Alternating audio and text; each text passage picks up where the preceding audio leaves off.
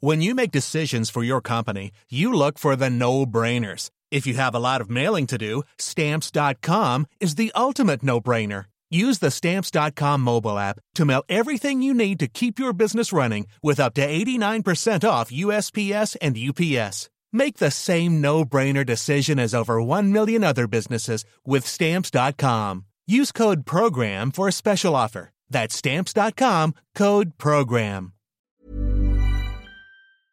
This is the Times morning briefing on Friday, the 18th of June.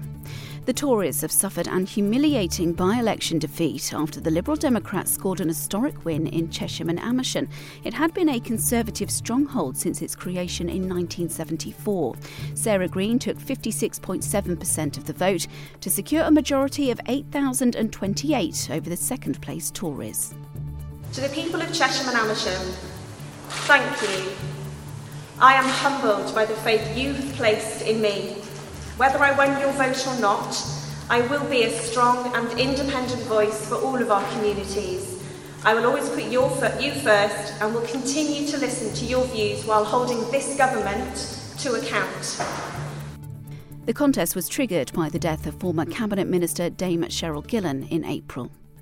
The government's apologised for failing rape victims after years of plunging conviction levels.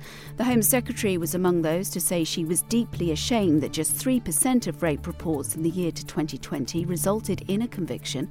Priti Patel and the Justice Secretary Robert Buckland have promised a system and culture change, focusing more on the behaviour of the suspect than the accuser. Andrea Simon is the director of the End Violence Against Women Coalition. For many victims, they feel like the justice system itself is re traumatizing. There is again a frustration because there are things that the rape review could have rolled out immediately to improve victims' experience of using the criminal justice system, such as the ability to record video evidence right away. Rape cases take a very long time, and that's another thing the um, government say they want to, to improve. Wales will be told later that there's to be a four week delay to any further easing of coronavirus restrictions.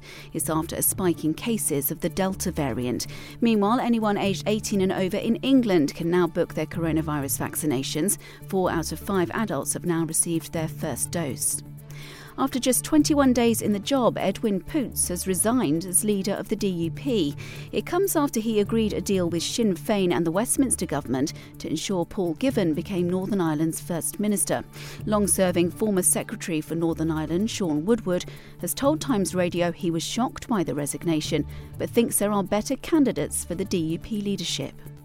I was pretty shocked that Edwin Poots got the job. It didn't seem to me that up against somebody with the experience of Jeffrey Donaldson, that this was a really smart choice for a party that wants to be not just kind of pontificating on issues, but actually really taking part in government and doing the hard business and it's thought England and Scotland fans will buy 3.4 million pints during this evening's Euro 2020 clash.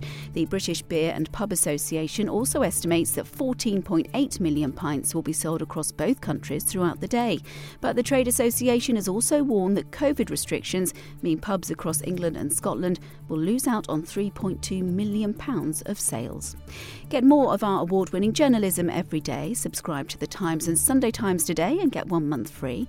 Search thetimes.co.uk forward slash Times News Briefing.